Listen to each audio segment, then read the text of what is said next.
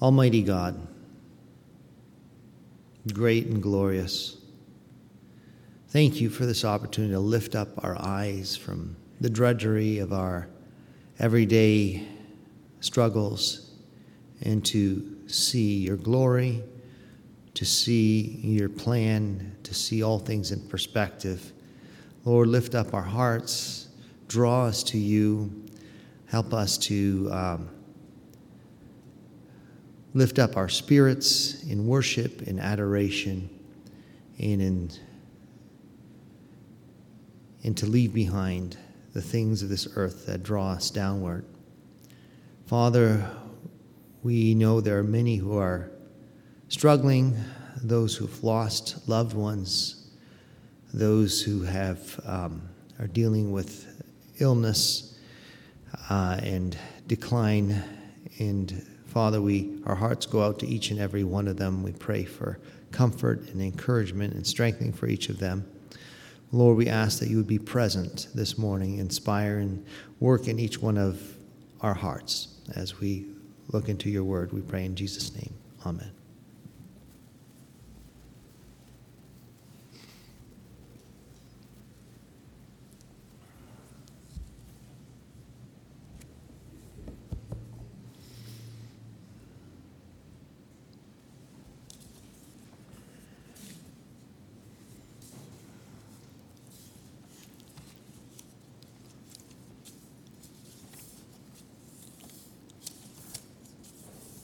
Based on recent events, I'm going to depart from our, our, um, our, our study of Philippians.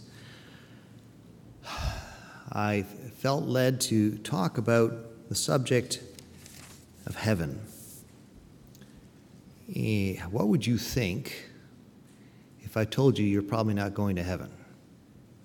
I think you'd find it rather shocking, but I think our understanding of heaven is actually very inaccurate and uh, undefined. I'd like to read two passages. Um, let's read from book of Second Corinthians, the end of chapter 4.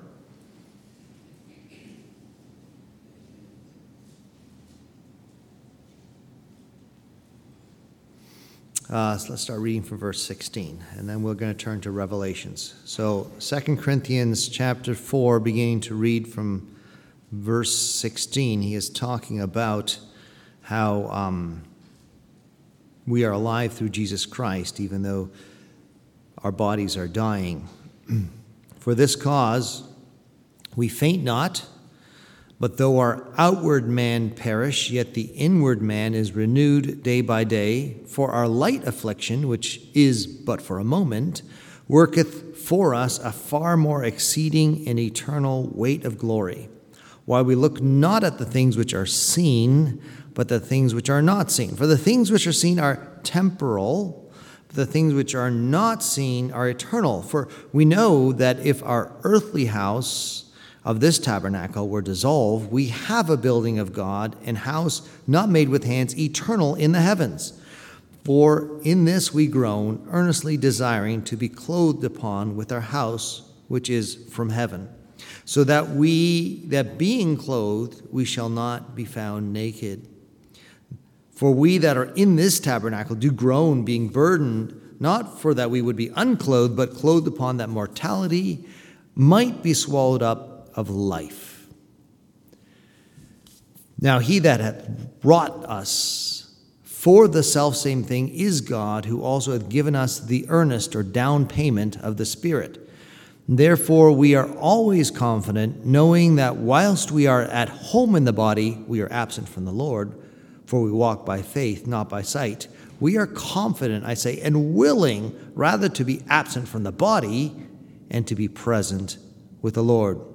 Wherefore we labor, that whether present or absent, we may be accepted of him, for we must all appear before the judgment seat of Christ, that everyone may receive the things done in his body according to that he hath done, whether it be good or bad. Knowing, therefore, the terror of the Lord, we persuade men, but are made manifest unto you, and I trust are made manifest in your consciences. And let's turn to some details about these future events. We can read in Revelations 20, which uh, picks up at, after the thousand year reign of the millennium of Christ on this earth, a restored earth where there's already been a resurrection of the believers. And after that thousand year, um, when which the devil is bound, he's loosed. There is a final rebellion, and this is the conclusion of it. Verse 10 of uh, chapter 20. And the devil that deceived them was cast into the lake of fire and brimstone, where the beast and the false prophet are, and shall be tormented day and night forever, forever and ever. And I saw a great white throne, and him that sat on it, from whose face the earth and the heaven fled away, and there was no place for them. And I saw the dead, small and great, stand before God, and the books were opened, and another book was opened, which is the book of life. And the dead were judged out of those things which are written in the books, according to their works. And the sea gave up the dead which were in it, and death and hell delivered up the dead which were in them, and they were judged every man according to their works. And death and hell were cast into the lake of fire. This is the second death. And whosoever was not found written in the book of life was cast into the lake of fire. And I saw a new heaven and a new earth, for the first heaven and the first earth were passed away, and there was no more sea. And I, John, saw the holy city, New Jerusalem, coming down from God out of heaven, prepared as a bride adorned for her husband. And I heard a great voice out of heaven saying, Behold, the tabernacle of God is with men, and he will dwell with them, and they shall be his people, and God himself shall be with them and be their God. And God shall wipe away all tears from their eyes, neither shall be and there shall be no more death, neither sorrow nor crying, neither shall there be any more pain, for the former things were passed away. And he that sat upon the throne said, Behold, I make all things new. And he said unto me, Write, for these words are true and faithful. May the Lord bless the reading of his word. Let's kneel to pray.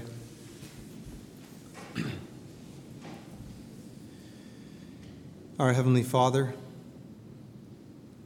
what a blessing it is to gather in this house of thine to worship thee, to fix our eyes on that place that no mortal eye has seen.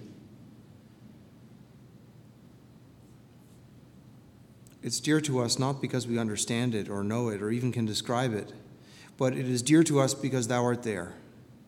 And Heavenly Father, to dwell with Thee is heaven already here. And so our hearts go out to our friends that are gathered with us this morning as well, who do not yet know Thee.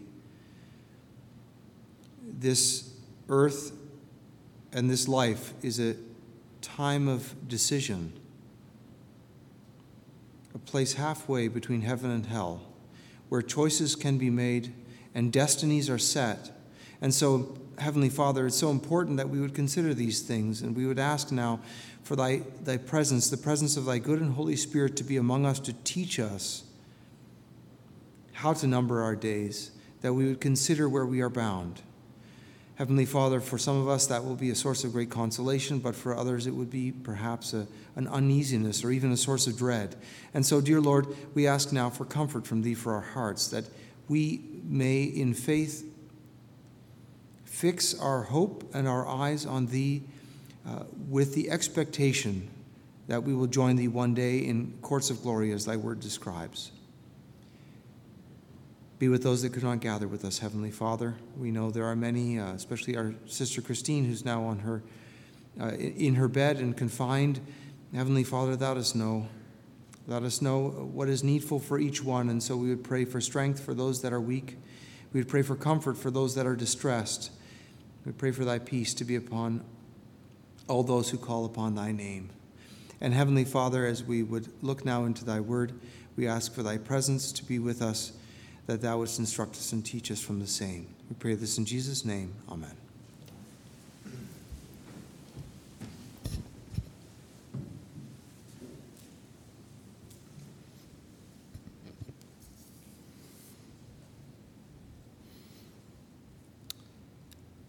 Do you, do I, walk by faith or by sight?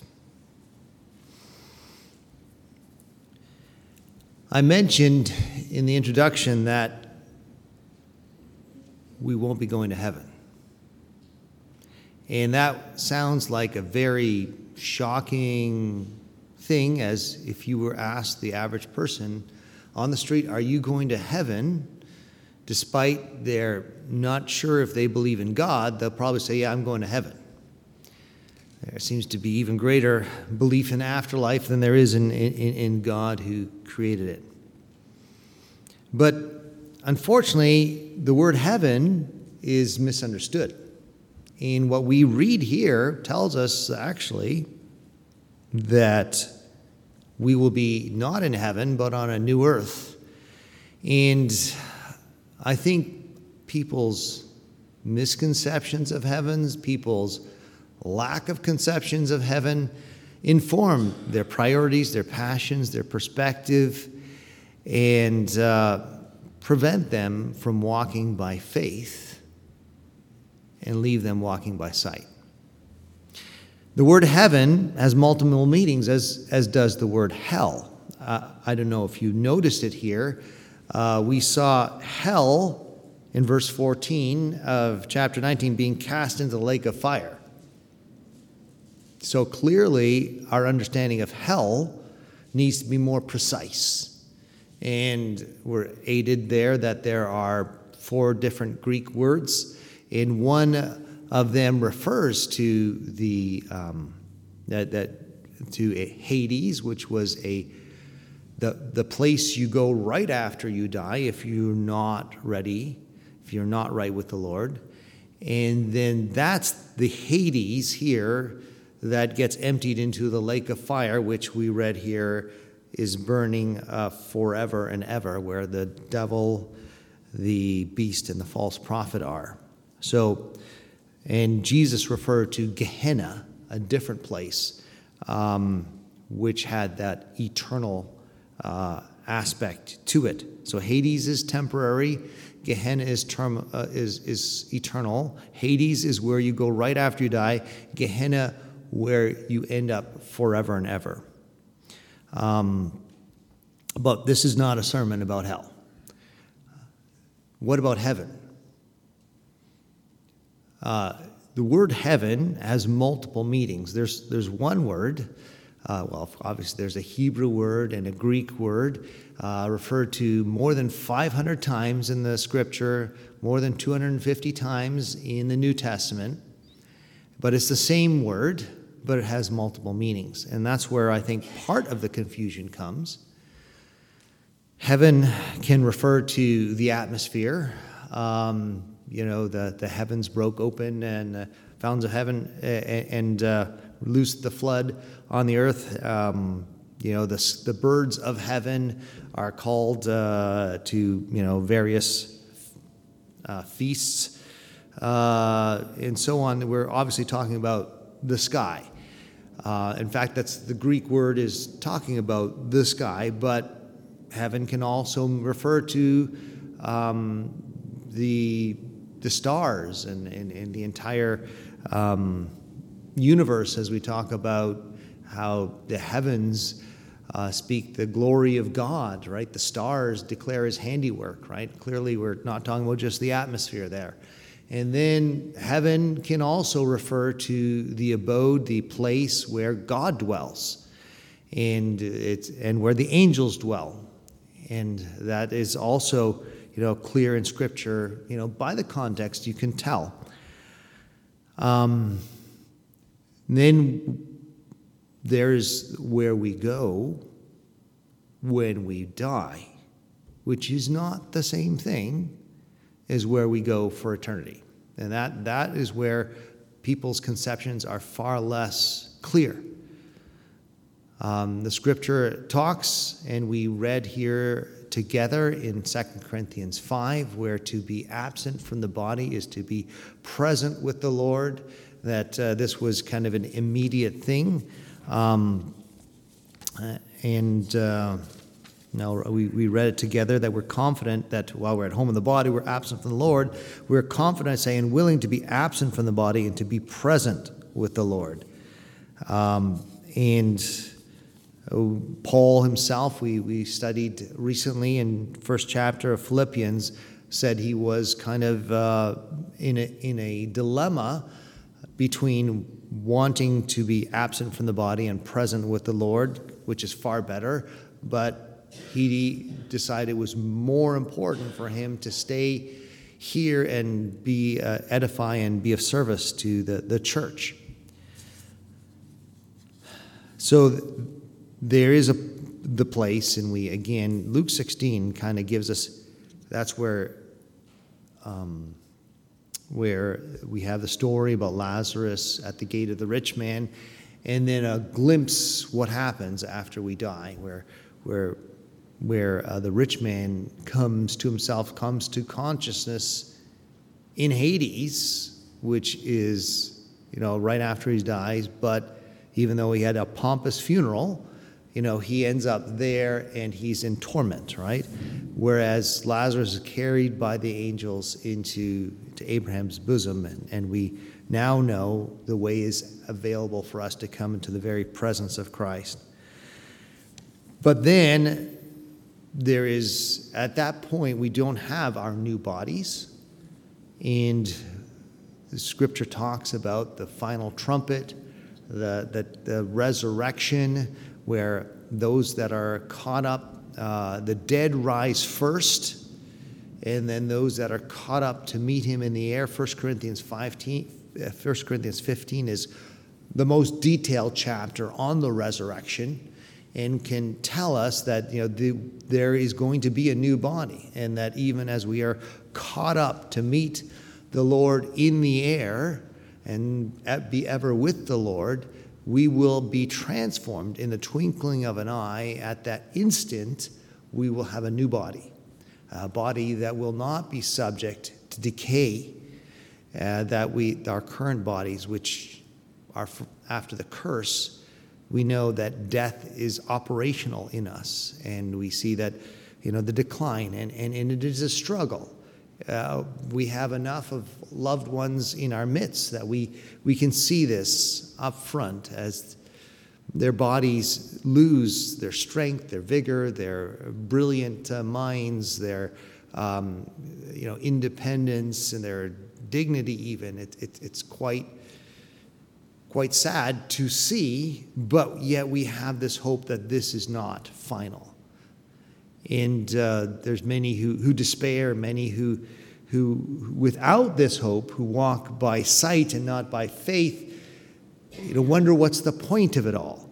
But for those of us who have this hope, in fact, that's what um, Paul told them, the Thessalonians, you know, wherefore comfort yourself with, what, with these words, because Death is not the end. The decay and death that we see all around us is not the end. And uh, we will have restored bodies, ones that will have uh, a vigor and uh, a freedom and be far better than even our bodies in their most optimum of health. In the same way, there will be a new earth. And it's not something we, we talk about a lot, not something we think about a lot, but there will be a new earth that will be far better than the earth that we have. Now, there's kind of, you can see different stages. We, this earth was initially created in the beginning. God created the heavens and the earth. It was created as a paradise. It was the Garden of Eden. It was beautiful. It was perfect. It was different. Uh, there was no rain. There was a mist that came up, and wa- it's a different water cycle. Uh, there was different uh, animals didn't eat each other. Uh, humans didn't eat animals. Uh, there was differences there, and yet it was a place of idyllic harmony. Uh, not only between the animal kingdom and the human kingdom, humans were given the responsibility to take dominion, to take responsibility, to, to be um, caretakers of creation in the animal kingdom.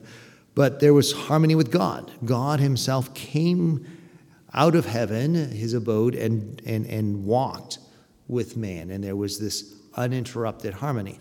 Then came sin, then came the decay, then came death, came, uh, you know, you know the, the, the killing of, of, of and uh, um, all those things uh, followed, as well as a separation from God. And God could no longer dwell with man.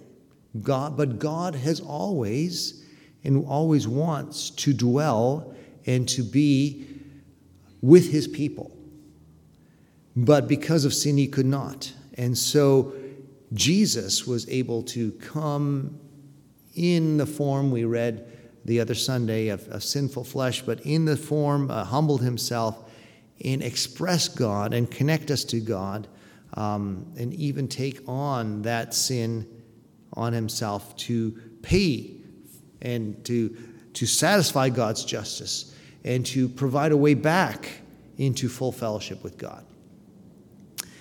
And here, those who have chosen to trust and believe in that have a restored relationship with God, but they're still in bodies that decay. They're still in a world that's fallen. There are still problems. Uh, Psalms talks about trouble, you know, as, as the sparks fly upward, so man is always subject to pain and trouble. Um, but that is not the end. It is a wonderfully better place to be than to be separated from God uh, and to not have that relationship, but it's not the end. And when we die, there is another stage, a temporary stage, until all of history is culminated. And then we read here what happens at the very end, where God creates, destroys. Even so, before that, there is a restoration. Jesus comes down, stops uh, the devil. We see the, the reason why the beast and the false prophet are already in the lake of fire. That happened a thousand years earlier when Jesus came down, split the skies, and stopped the worldwide domination of that unholy trinity. And two parts of that trinity uh, the, uh, the, the false prophet, who's kind of the religious leader, um, the beast, who's the political leader, they are put into the lake of fire. But the devil, the eternal um, angel, fallen angel, is, is kept in a bottomless pit. And the earth is restored. We have all kinds of promises in the Old Testament of a restoration, a restoration of the kingdom of Israel, a restoration of the animal kingdom, a restoration where the, where the lion lays down with the lamb, and where the, um, all these promises of a restoration to Edenic uh, state uh, of, of the earth are fulfilled in that thousand year uh, time frame. And that it sounds pretty good. We have Jesus himself ruling on this earth, perfect justice, a, a restored planet, but even that is not perfect because sin is still present. Um, when Satan is released, it's exposed, and then there's the final judgment. And the final revelation did you trust in God or not? And, uh, but it's interesting. we read here everyone will be judged according to works. The Christian will be judged according to his works. The unbeliever will be judged according to his works. But yet, your destination is not according to works, it's according to faith. So, do works matter? Do they determine your reward and punishment? Actually, they do matter. And so it's not, again, the, the, easy believism of, you know, as long as I name the name of Christ, I've got my ticket. I'm, uh, there, there's a sort of a socialistic, everyone gets the same reward. That's not what this Bible describes. It, it describes very clearly here, even for the believer, that our um, what we do matters. Wherefore we labor that whether present or absent, even in the light of this eternity, we may be accepted of him, for we must all appear before the judgment seat of Christ. He's talking now to believers that everyone may receive the things done in his body according to what he had done, whether it be good or bad. So there is, um, even for us as believers, what we do matters. Even though we have grace, even though we have salvation, even though we have a hope of heaven, uh, what we do matters and will be judged before the judgment seat of Christ. And the same for the unbeliever. And then we have a new earth. So this is different. Eye hath not seen, nor ear heard, neither hath entered into the mind of man the things that are prepared for him, Paul wrote. So there is going to be a new planet, the old earth, and even the old heaven are destroyed. The scripture talks, refers to that, says, you know, the, the words of God will not pass away, but heaven and earth will pass away. They do. But the word of God is eternal and unchangeable, unlike, say, the Islamic abrogation and all kinds of other systems. This is Jesus, is in these words. And these words will be true for all eternity. In this new heaven and new earth, you're not going to the new heaven. You're going to the new earth. And this new earth is not, you know, conceptions of heaven are again confused, confusing the atmosphere and clouds with a new eternity. You know, we have this vision I'm sitting on a cloud, playing a harp, wearing white robes, and, and that's not what the Bible describes. And so people have a very vague and unattractive uh, appreciation. It sounds like it's going to be one long church service. It sounds like very static, very unchanging.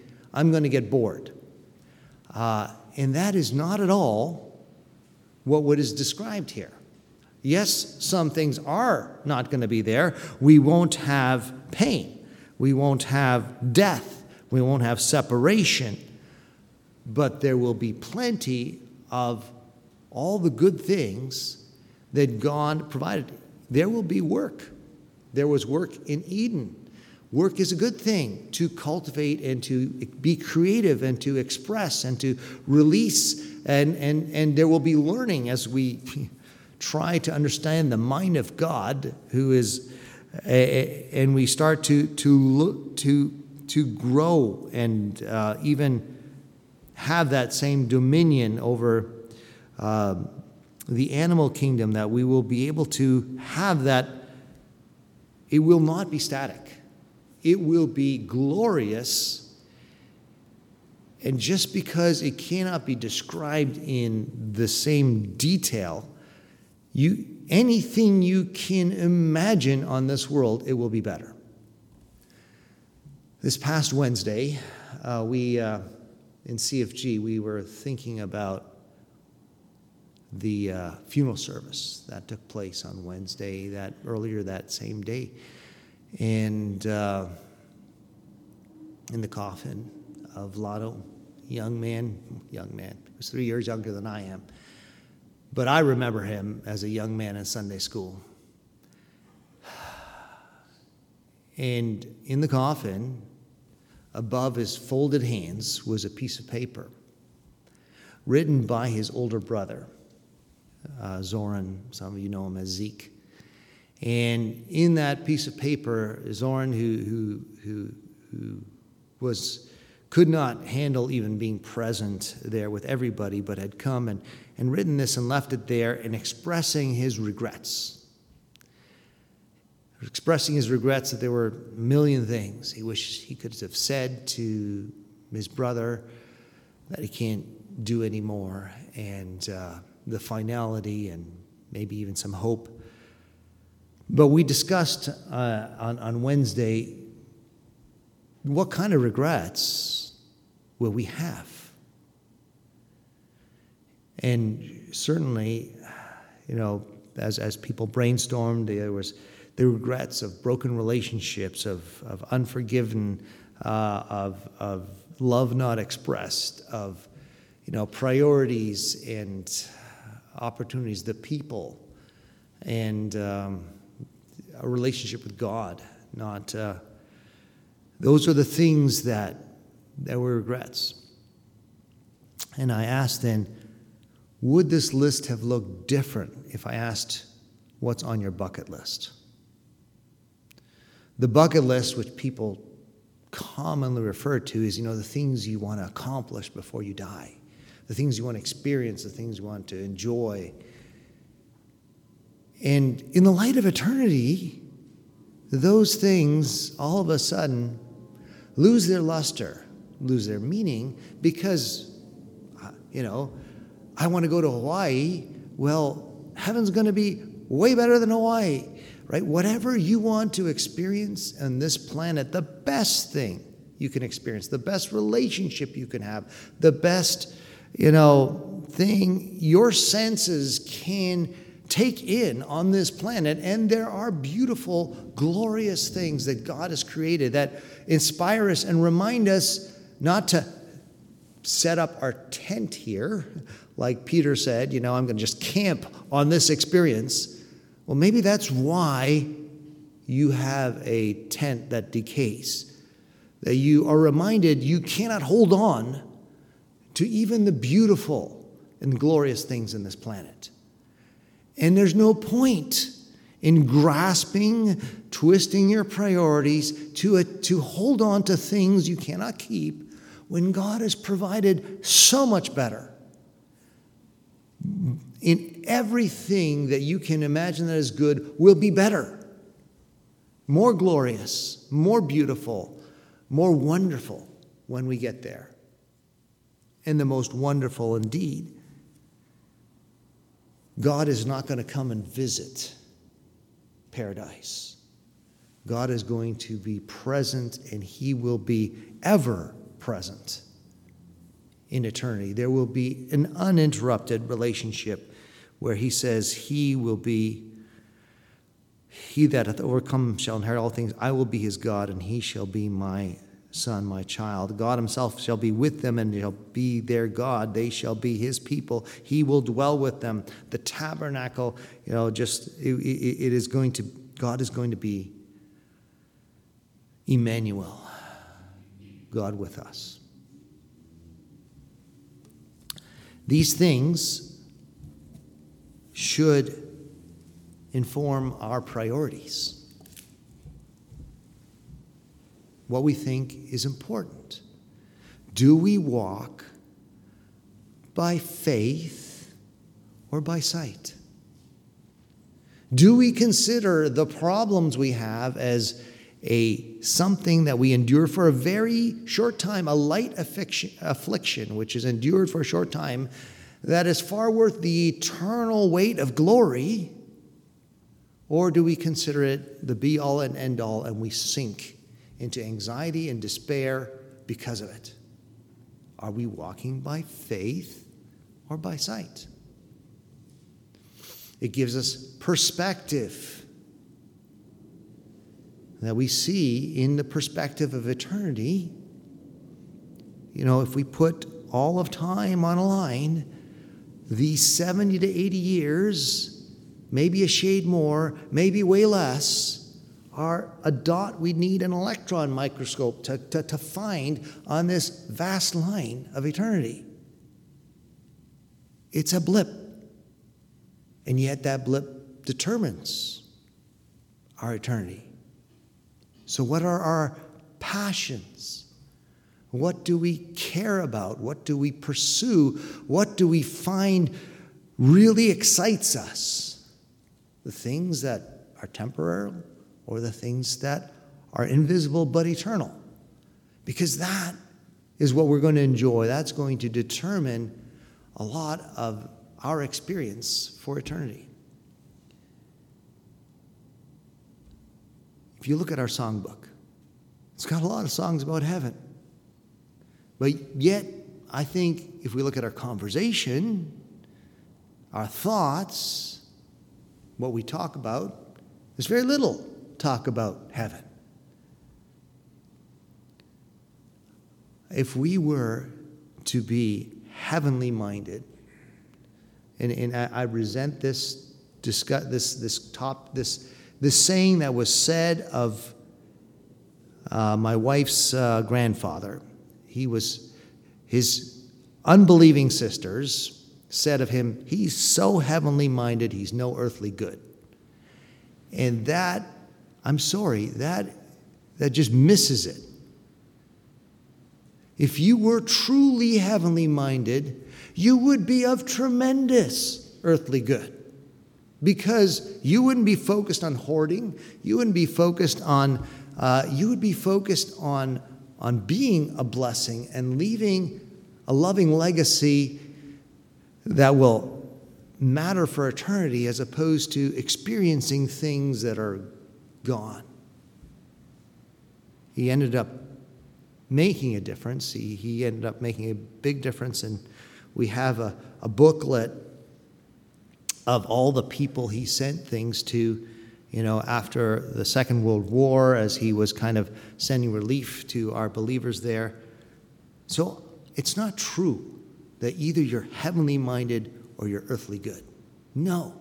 Choose to be heavenly minded, and you will be of tremendous earthly good and enjoy God for all eternity. Let's think, talk about this more. Let it inform our perspective, our priorities, and our passion. With that, may the Lord bless His word. Please select a concluding hymn.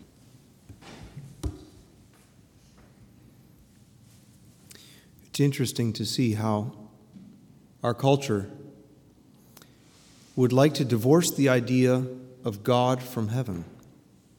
We like the idea of eternal bliss, but God being there, hmm, that's not something that people are looking forward to.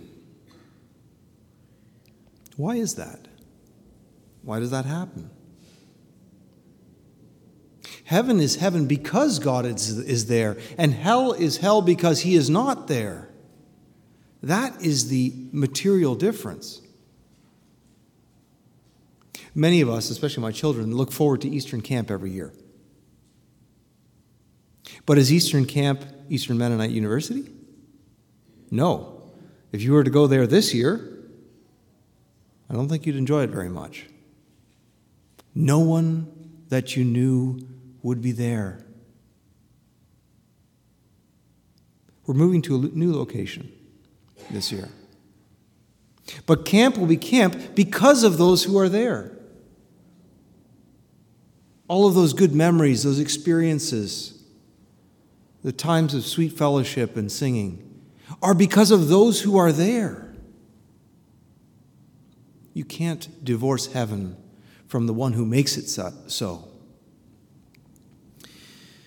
I've noticed something about life. I've had a few different jobs and worked in some different places over the years, and I've found it doesn't so much matter what I do but who I'm doing it with.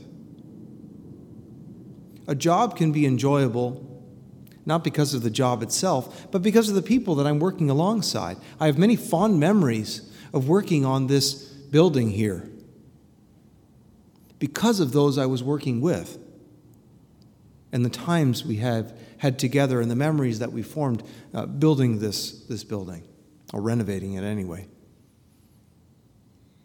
It could have been an absolutely miserable experience if the people committed to the work didn't get along and didn't like each other, didn't have a common vision and purpose. I'm not an expert on heaven, and I'm thankful for sermons like this because my mind doesn't necessarily go into uh, these details. But I would like to read the last three stanzas of a hymn written by an old silk weaver in Germany. He wrote about heaven, and this is what he said Oh, the blessed joy of meeting, all the desert past.